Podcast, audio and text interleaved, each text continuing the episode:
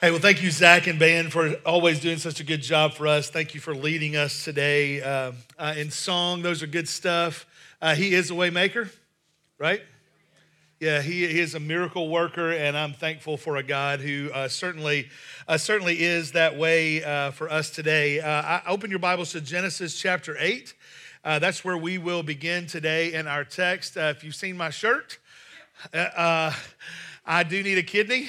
And, and so this is not a joke. I do need a kidney. I, uh, my, uh, for those of you who might not know about me, I've had kidney disease for a long time. Uh, my kidneys hovered in around 32 or 33 percent for a long time, and over about the last six months, they've kind of taken a nosedive. Uh, so I'm looking for a way to have a new kidney. I need a way maker, and uh, uh, you might be the miracle worker uh, by donating your kidney at some point. And so I say it a little bit tongue in cheek, but that is coming for me. I am um, I am going to need a kidney transplant at some point. So you can be praying about uh, which one of your kidneys you'd like to give to me. Uh, and I will take all takers. Uh, seriously, we'll talk about all that. If you have questions about that or really want to talk about further what that looks like in being a kidney donor, uh, we can certainly show you what uh, how to how to get on the list and how to help help a brother out. Uh, so uh, anyway, that's what we'll do. That was, that's my uh, that's my commercial for uh, needing a kidney today. I had this shirt made today. Uh, thank you, Jamie Eldridge. And those dots are not dots; those are actually little kidneys right there.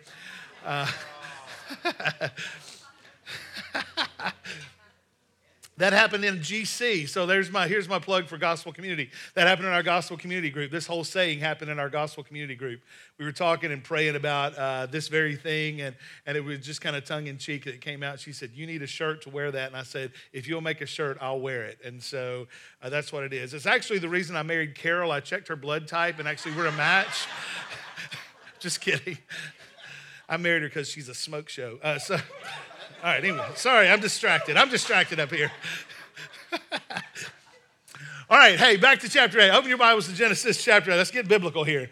Uh, so Genesis chapter 8, we will jump right in, and I'm going to jump right into the text, and we'll uh, you can follow along with me on the screen uh, or in your Bibles as you will. Here's what the scripture says: But God remembered Noah and all the beasts and all the livestock that were there with him in the ark, and God made a wind blow over the earth, and the waters subsided. The fountains of the deep and the windows of the heavens were closed. The rain from the heavens was restrained, and the waters receded from the earth continually. At the end of 150 days, the waters had abated. And in the seventh month, on the 17th day of the month, the ark came to rest in the mountains of Ararat. And the waters continued to abate until the 10th month. And the 10th month, on the first day of the month, the tops of the mountains were seen. At the end of 40 days, Noah opened the window of the ark that he had made and sent forth a raven. It went to and fro until the waters were dried up from the earth. Then he, sat, then he sent forth a dove from him to see if the waters had subsided from the face of the ground. But the dove found no place to set her foot, and she returned to him in the ark, for the waters were still on the face of the whole earth. So he put out his hand and took her and brought her into the ark with him. He waited another seven days, and again he sent forth a dove out of the ark. And the dove came back to him the evening, and behold, in her mouth was a freshly plucked olive leaf. So Noah knew that the waters had subsided from the earth. Then he waited another seven days and sent forth a dove, and she did not return to him anymore in the 601st year, in the first month, the first day of the month, the waters were dried up from the earth, and Noah removed the covering of the ark and looked, and behold, the face of the ground was dry. In the second month, on the 27th day of the month, the earth had dried out. Pretty specific. Then God said to Noah, Go out from the ark, you and your wife, and your sons and your sons' wives with you. Bring out with you every living thing that is with you all, of all flesh, birds and animals, and every creeping thing that creeps on the earth, that they might swarm on the earth and be fruitful and multiply on the earth. So Noah went out, and his sons and his wife and his sons' wives with him.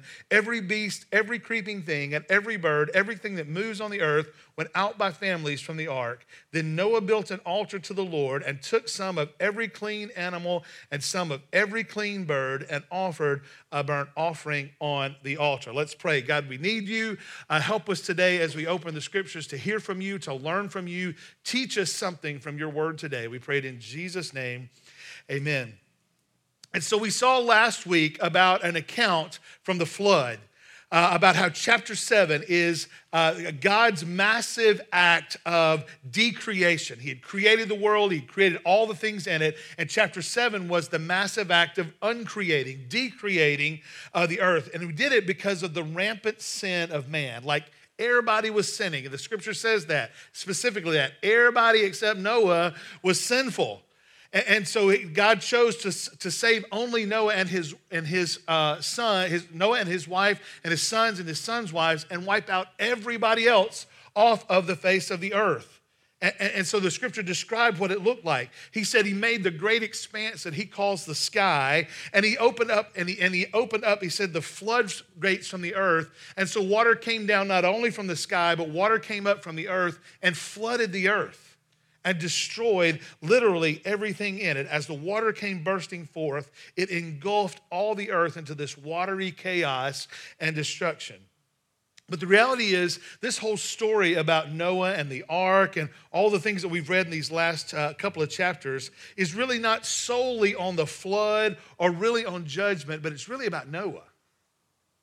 This is really a story about Noah and the kind of person that God saves from judgment.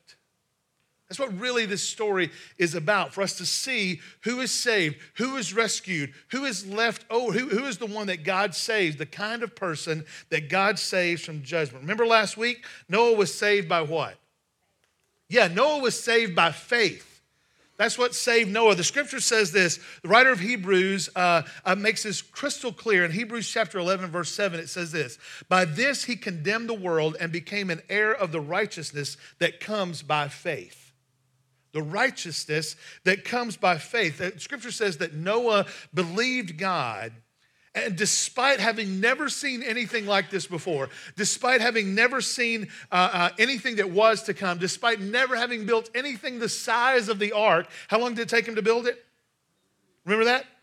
Yeah, a hundred years to build an ark, despite having never seen anything like that, undertaken anything like that. The scripture says that Noah believed God and righteousness was imputed to him. Now, here's theology 101 for you. Imputed, that's a good theological word. What does the word imputed mean? It means to ascribe righteousness to someone by virtue of a similar quality of another. Okay? To ascribe righteousness to someone by virtue of a similar quality in another. So, whenever the scripture says that the righteousness was imputed to him, it was the righteousness of another that was given to Noah. You see that? The same thing happens to us whenever we repent and believe and trust Jesus. The righteousness gets imputed to us. We're not righteous people, but the righteousness of another, Jesus, gets imputed to us uh, we, and so we get all of his righteousness. See that? So we see that same thing in the Older Testament, that, that righteousness was imputed to him. And so Noah's faith and righteousness produced an unbelievable obedience uh, to God. Remember from chapter 7, uh, there were multiple uh, times in the text that the scripture says Noah did all that God commanded him to do. And what, the script, what James will tell us is that faith produces action okay? So our righteousness produces faith, or faith produces righteousness, and righteousness uh, produces action.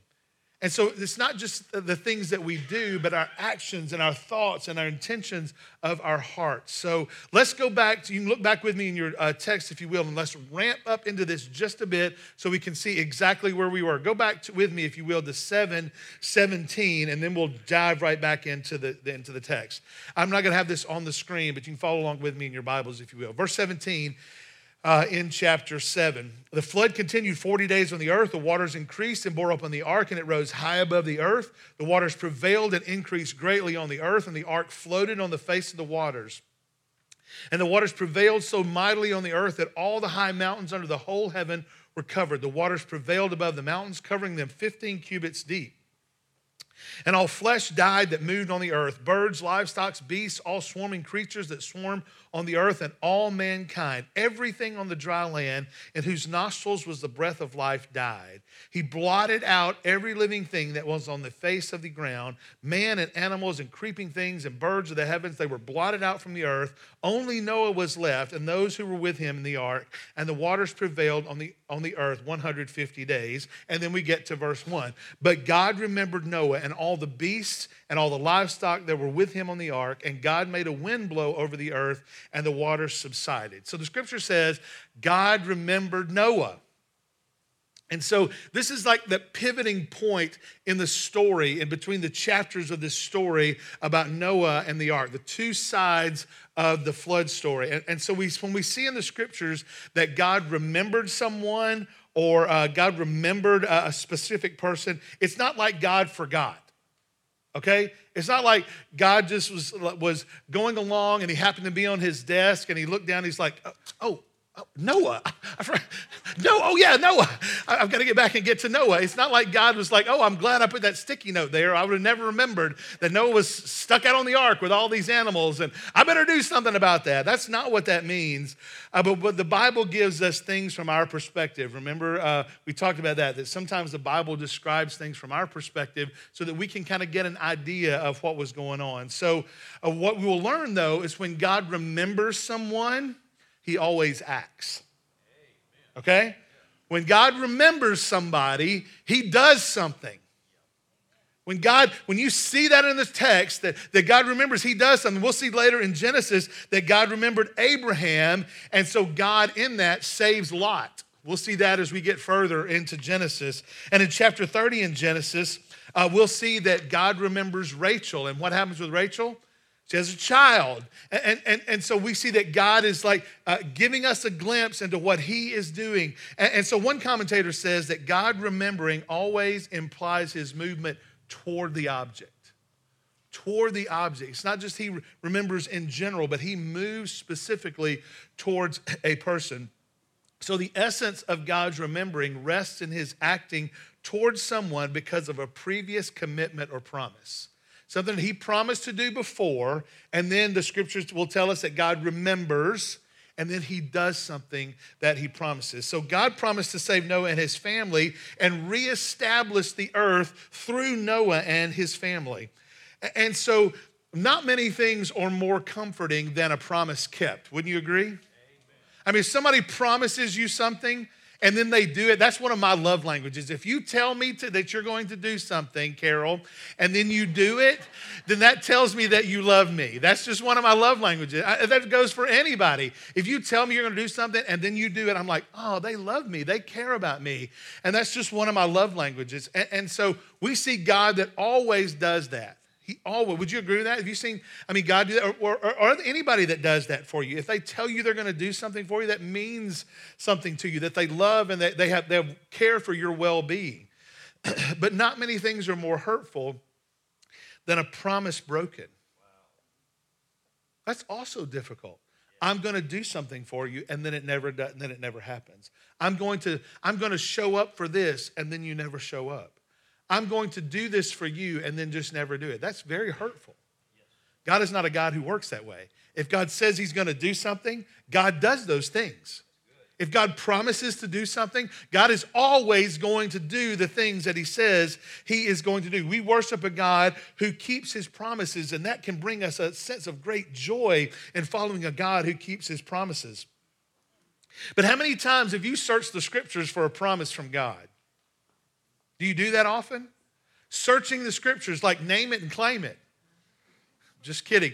Uh, I mean, many times we'll find ourselves searching for the scriptures for some specific promise for us that we need a word from God. And so the question is this so, if God is a God who keeps his promises, how do we know which promises are for us?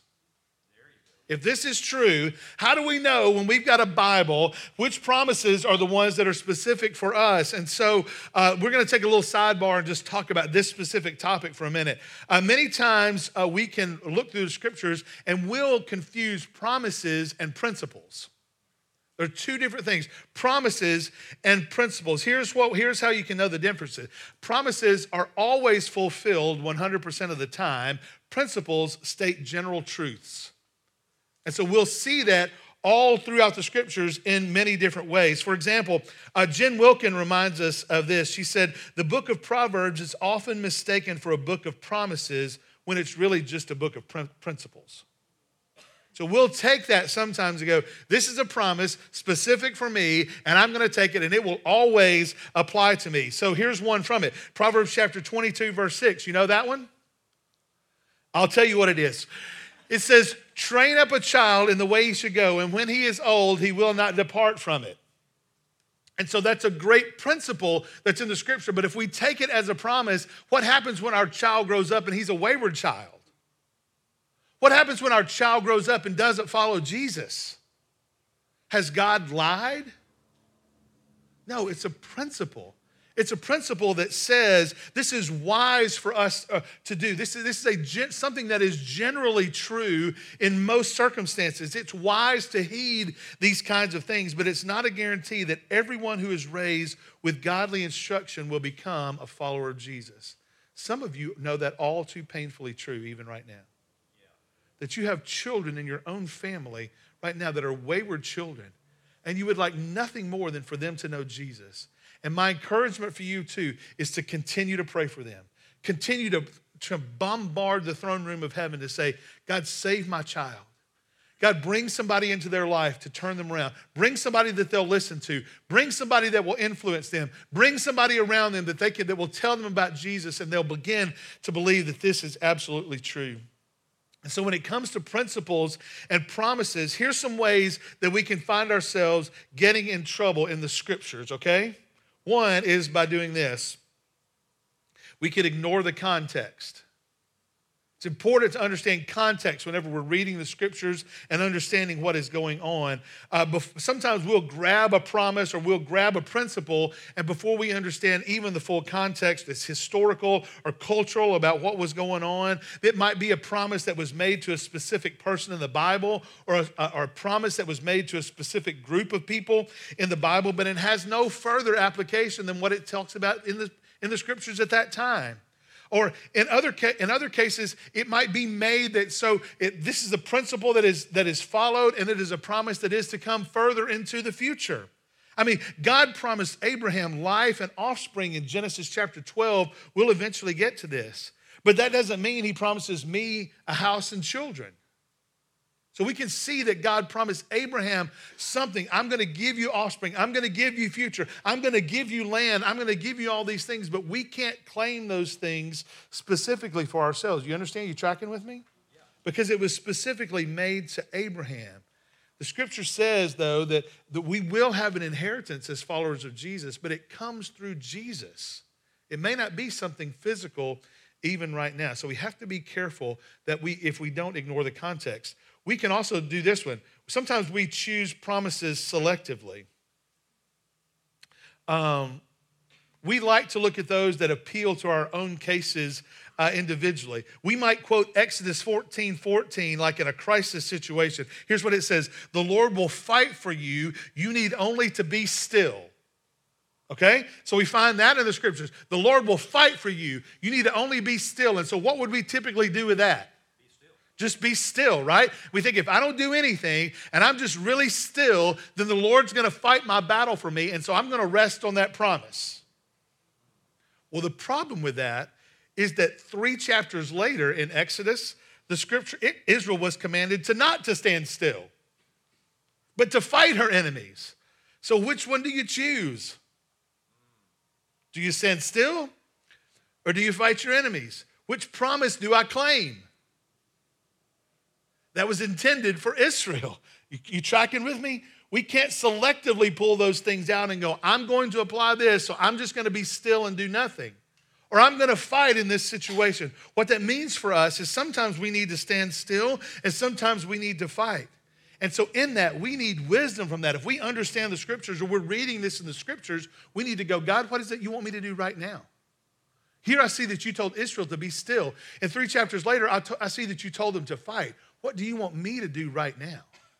What is it you would have me to do in this situation that you would have me uh, to do? This thing, because the principles that we see aren't necessarily universally applicable specifically if they're applied to a specific people group. Tracking with me?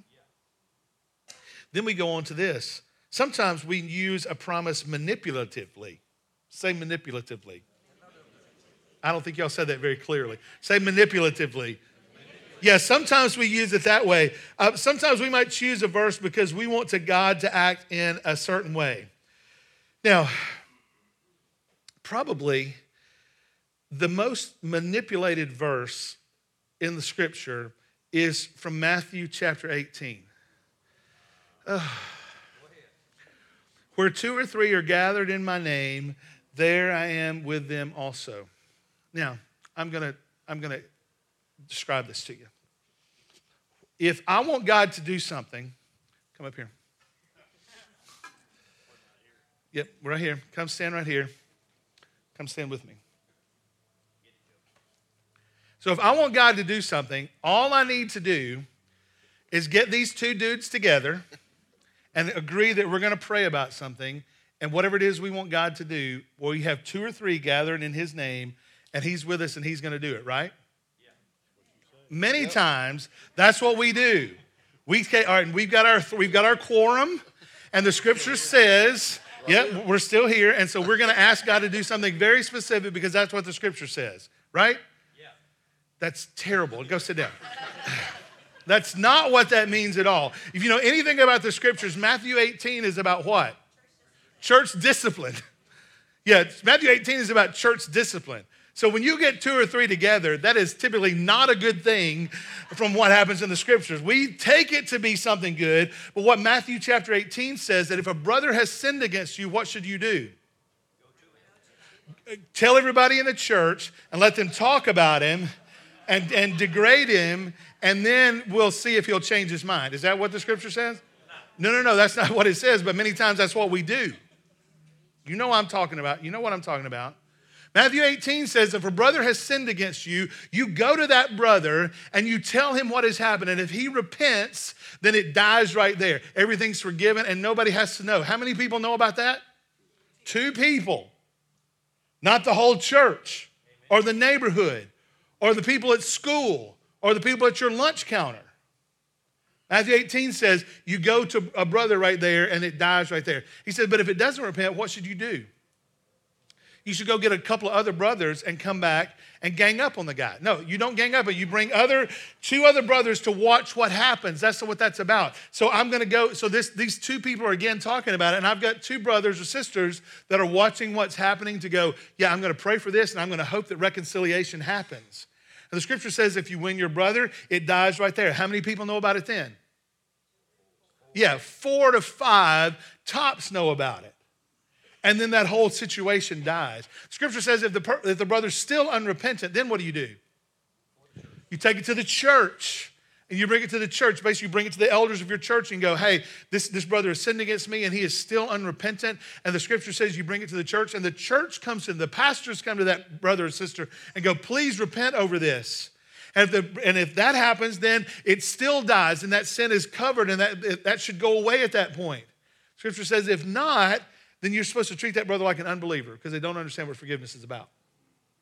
Treat him like an unbeliever. They probably don't know Jesus if they're unwilling to be, if they're unwilling to forgive they probably don't understand that God has forgiven us in Christ Jesus. And then Matthew 18 goes on to say, because where two or three are gathered in my name, there I am with you.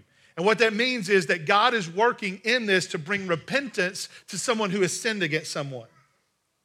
That's what that whole text is about. But many times we'll take a promise and manipulate it into something that we want it to do. Sometimes we'll do this We'll limit a promise to our own understanding. We want to say, hey, this is exactly how this has got to be fulfilled, and I see God fulfilling it in a certain way, and I want it to be fulfilled in my way as, uh, as, the, as, as, as the way that I see Him doing it in the Bible.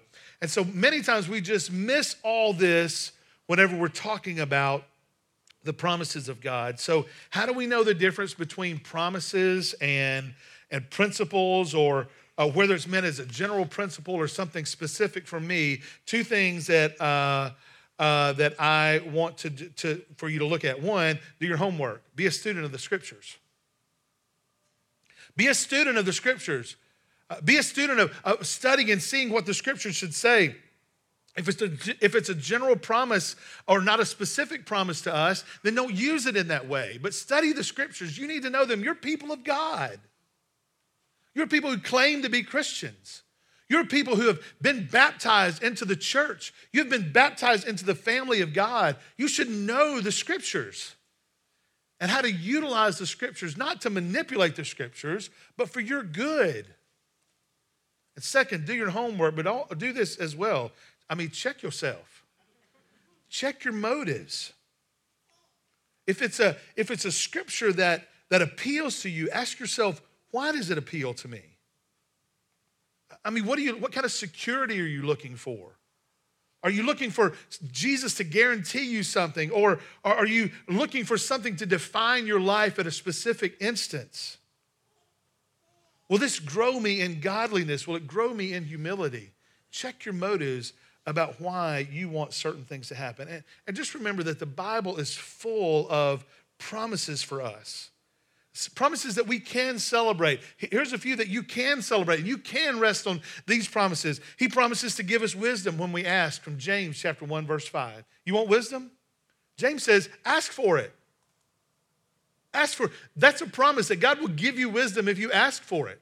The scripture says that he provides a, a, a way out of temptation. 1 Corinthians chapter 10. You want to get out of temptation? Don't just grit your teeth and try to do it. The scripture says, ask God to deliver you from temptation. The Bible says that He promises our salvation is secure no matter what. John chapter 10 talks about that. Nobody's going to snatch us out of His hand once we are followers of Jesus. He promises to never leave us or forsake us. That is a promise that you can stand on. He promises to finish the good work that He begins in us. He promises to come back again. Those are promises that we can stand on. But if you'll notice the things about the promises here, these are general pr- promises that should draw us closer to pointing us to Jesus, to worshiping our King, the one who has saved us and rescued us. Seldom do we find promises in the scripture that are going to go, hey, in this very specific and minute circumstance that I'm in, will you fix that for me? Seldom do we find those type of promises in the scripture. Most of the time, it is pointing us to Jesus and creating us in us godly character. That's the promises that we find in scripture. All right, tracking with me there? Yeah. Let's get back to the text. So, God is a God who keeps his promises. No matter if we get them out of whack, no matter if we use them in really weird ways, God is a God who keeps his promises, and God is a God of our circumstances. And in our text today, he is a God specifically in Noah's circumstance. So we're back to verse one. Uh, and, and, so now God is acting to bring restoration. After the flood, He is acting to bring restoration and recreation to this to the world that He's in. Verse one. But God remembered Noah and all the beasts and all the livestock that were with him in the ark, and God made a wind blow over the earth, and the waters subsided. Um, and so, in the next few verses, we're going to see some very specific things that God did on the heels of the flood at this great flood where he's destroyed everything, that we'll see the flood subsiding and we'll see that God remembered Noah. And the earth had been flooded for like 150 days. That's like five months that the earth had been flooded. So, so think about five months. Of, of this is this is after it started, but this is after it was fully flooded. It had been flooded for five months.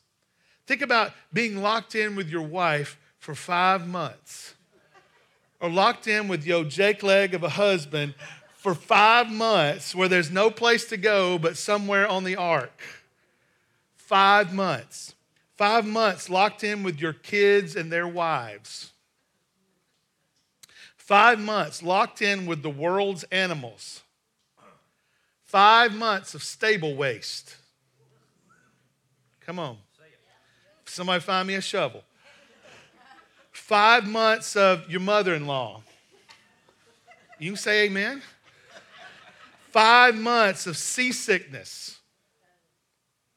I mean, I'd, after five months with you, I'd have been ready to give somebody a Judy chop. I mean, at that point, I would have been like, get, just get away from me. I'm about to give you one of these.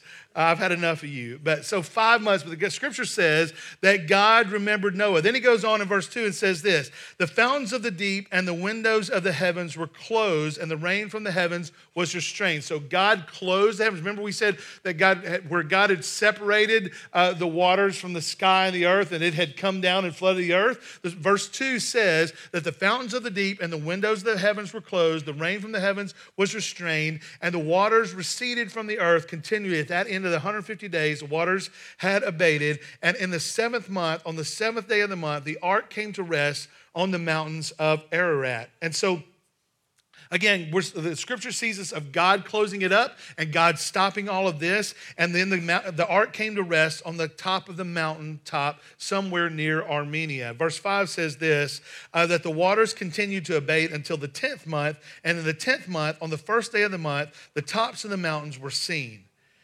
And so, again, they just sat in the ark for a long time. I mean, they were in their circumstance. Listen, they were in their circumstance for a long time. My goodness, the patience of Noah. We even see more of this uh, that uh, of Noah's patience in, in the text that goes ahead. Look with me in verse six. He says, "At the end of forty days, Noah opened the window of the ark that he had made." And can you imagine finally getting the window open and getting just some fresh air? Whoo! Opening the windows of the ark, and then verse seven it says, "And he sent forth a raven; it went to and fro." Until the waters were dried up from the earth. And then he sent forth a dove from him to see if the waters had subsided from the face of the ground. But the dove found no place to set her foot, and she returned to him to the ark, for the waters were still in the face of the whole earth. So he put out his hand and took her and brought her into the ark with him. He waited for another seven days and again sent forth the dove out of the ark. And the dove came back to him in the evening, and behold, in her mouth was a freshly plucked olive leaf. So Noah knew that the waters had subsided from the earth, and he waited another seven days and sent forth a dove, and she did not return anymore. So Noah sent out a raven, and finally the raven, after it was out, it did not return. And then he sent out a dove on the journey and waited seven days in the middle of these trips. And, and so, so the, uh, the dove returned and then had an olive leaf in its mouth, and then it didn't return at all. And so when I read this, I think this is really the essence of faith. I mean, this is what faith looks like in action. I mean, first, the scripture tells us that Noah was a righteous man. He did everything that God commanded him to do. He trusted God despite the crazy things that God was asking him to do. He was a man of faith, and over a hundred year period in building this ark, and then floods and kills everything around him. And then he's sitting in the ark with his family for over five months, and Noah still continued to trust God. In the middle of some not so great circumstances, he was waiting on God to deliver him. You waiting on God to deliver you? Maybe in the middle of some not so great circumstances, are you waiting on God to deliver you? Think about this. In the middle of all this, there's no record of God speaking to Noah in the middle of all this. I mean, the Bible doesn't record anything about God saying, Hey, I got you, Noah. I've got a sticky note on my desk. I haven't forgot you. There's, there, there's no record of any of this. There's no record of God saying anything while Noah was on the ark. I mean, wouldn't you want to like a word of assurance? I, I mean, wouldn't you want there to be a, a word of encouragement? Wouldn't you just desire for something, a, word of ongoing direction? Hey, this is the next steps. Yet not a word. Not a word that the scripture records from us. But nonetheless, Noah continued by faith. Noah continued on by faith. And then the voyage continues. Look in verse 13. In the 601st year, In the first month, the first day of the month, the waters were dried from off the earth, and Noah removed the covering of the ark and looked, and behold, the face of the ground was dry. In the second month, on the 27th day of the month, the earth had dried out, and finally the silence was broken. Look in verse 15. Then God said to Noah, Here it is. Go out from the ark, you and your wife and your sons and your sons' wives with you. Bring out with you every living thing that is with you uh, of all flesh, birds and animals, and every creeping thing that creeps on the earth, that they may swarm on the earth and be fruitful and multiply in all the earth. So Noah went out, and his sons and his wife and his sons' wives with him, and every beast and every creeping thing and every bird and everything that moves on the earth went out from families of the ark. Then Noah built an altar to the Lord and took some of every clean animal and some of every clean bird and offered burnt offerings on the altar. So finally, after all this time, uh, Noah and his family walk off the ark after this traumatic event. They exited the ark. Remember, God had closed the door, so we have to believe that God opened the door. Finally, after God had said, You're safe in here, God said, Now it's time to go. There stood Noah and his family, sunlight finally beaming down on them in this new world, almost like they were Adam 1B. Okay? I mean, they're starting it over again. Starting it over. And so God delivered Noah and his family, and he did it in his timing, and he did it for his purposes, and he did it ultimately for his good, for God's purposes to be accomplished. And so, what did Noah do? What did Noah do in light of all this happening? Scripture says that he built an altar and he sacrificed to the Lord. See, what Noah was saying was, God, even after all this that's happened, I still need you. Even after this craziness that has gone on around me and me being holed up in here with this family and all these stinking animals, I need you. God, I trust you. And God, I'm even going to celebrate you. I'm thankful for you delivering us. I'm thankful for you delivering me because it could have just as very easily been me who died in all this. But you chose to deliver me. So, what do we do with all this? What do we do with the story of the flood? What do we do with the story of something like this that seems bizarre? Few things that I think we take away from this. One, the scripture tells us that Noah believed God. I mean, he trusted God. And it, it, again, despite the overwhelming things that were going to go against him, despite, not against him, but around him, the craziness that was happening around him, that waters were plunging down from the sky and bursting forth from the earth and being surrounded in this ark with all these stinking animals for 150 days, over five months. Noah believed God. And Noah was saved in through all this. How does the scripture tell us? By faith. Noah was saved by faith in trusting that what God said was true, that what God had told him at one point was still true today, despite whatever was happening around him. Scripture says that we should remember this that God remembered Noah. God remembered Noah. God saw Noah where he was. God never took his eyes off of Noah. God knew where the ark was at all times. God knew the circumstances that Noah was in all the time. God remembered Noah. And that in that, God kept his promises. God, brought, God told Noah that he was going to deliver him, and he did. He kept his promises and that we need to know that God delivers his people, sometimes in present and sometimes in future deliveries. He saved Noah and his family in the present, and he was creating this family that was to come when he told Noah to go off the ark and begin to be fruitful and multiply. And he did it in a specific time for his specific purpose. You know, God does the same kind of thing today. This is where it gets down to you and me. And so I would encourage you, like Noah, believe God. Believe God. Believe God's promises. We, we don't do this every week just to get our religious thing on. We come together to worship Jesus. We proclaim this truths from the scriptures. Why do we say this every week? We do it because we forget every week, and we all need to be reminded every week that Jesus loves us. Jesus gave his life for us, and he calls us into something else, and he calls us to believe him, to, to continue to believe him. I want you to believe God.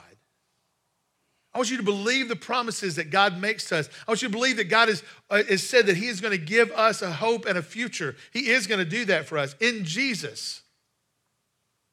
Believe God like Noah. Believe God. Sometimes that means for us to believe God, we got to pick up the book and read it. Know what's in there. Know what God calls us to. Know what God has saved us from and saving us to. It's in there. Believe God. Like Noah, know that we're saved by faith and not by our works. Noah wasn't saved by his works. Noah was saved by faith. The scripture throughout the Old Testament and the New Testament tells us that he was saved by faith. And then what did his faith produce? Works. Yeah, it, he, it drove him to do something. And so if you're here and you're a Christian, you claim to be a Christian, your faith should generate good works. It should generate you, it should drive you into living for Jesus. It should drive you into sacrificing your life for the sake of people knowing Jesus. It should drive you into loving and caring for one another. That's what the scripture tells us. It, our faith leads us to good works. We're not saved by them, we're saved for them and to them. Be saved by faith, not by work. Like Noah, listen to this God sees you. And God knows you.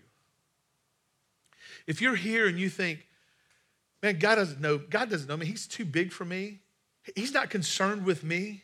He doesn't know about my intimate details of my life. God doesn't know the struggles that I'm in the middle of. God doesn't even care about those kind of things. If do you not believe that if God knows Noah and God preserved Noah in a little bitty tiny ark where everything else was covered up, do you not know that he knows you today?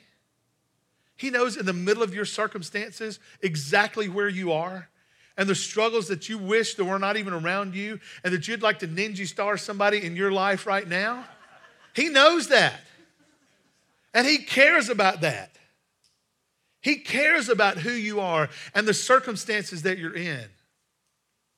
God sees you right now and knows where you are. Like Noah, God keeps his promises to you. He's promised to never leave us and never forsake us. No matter what you may feel, no matter, no matter how you wish that you had something else going on in your life, no matter if you wish that you were off the ark and then doing something else and you were never in the situation that you were in, God sees you and knows you and he keeps his promises to you. Like Noah, God will deliver you today. And He'll do it in His timing, He'll do it for His purposes, and ultimately for our good and the good of others around us. That's the God we serve. The same God that delivered Noah is the same God that loves us and delivers us today. Believe that, church. Let me pray for us.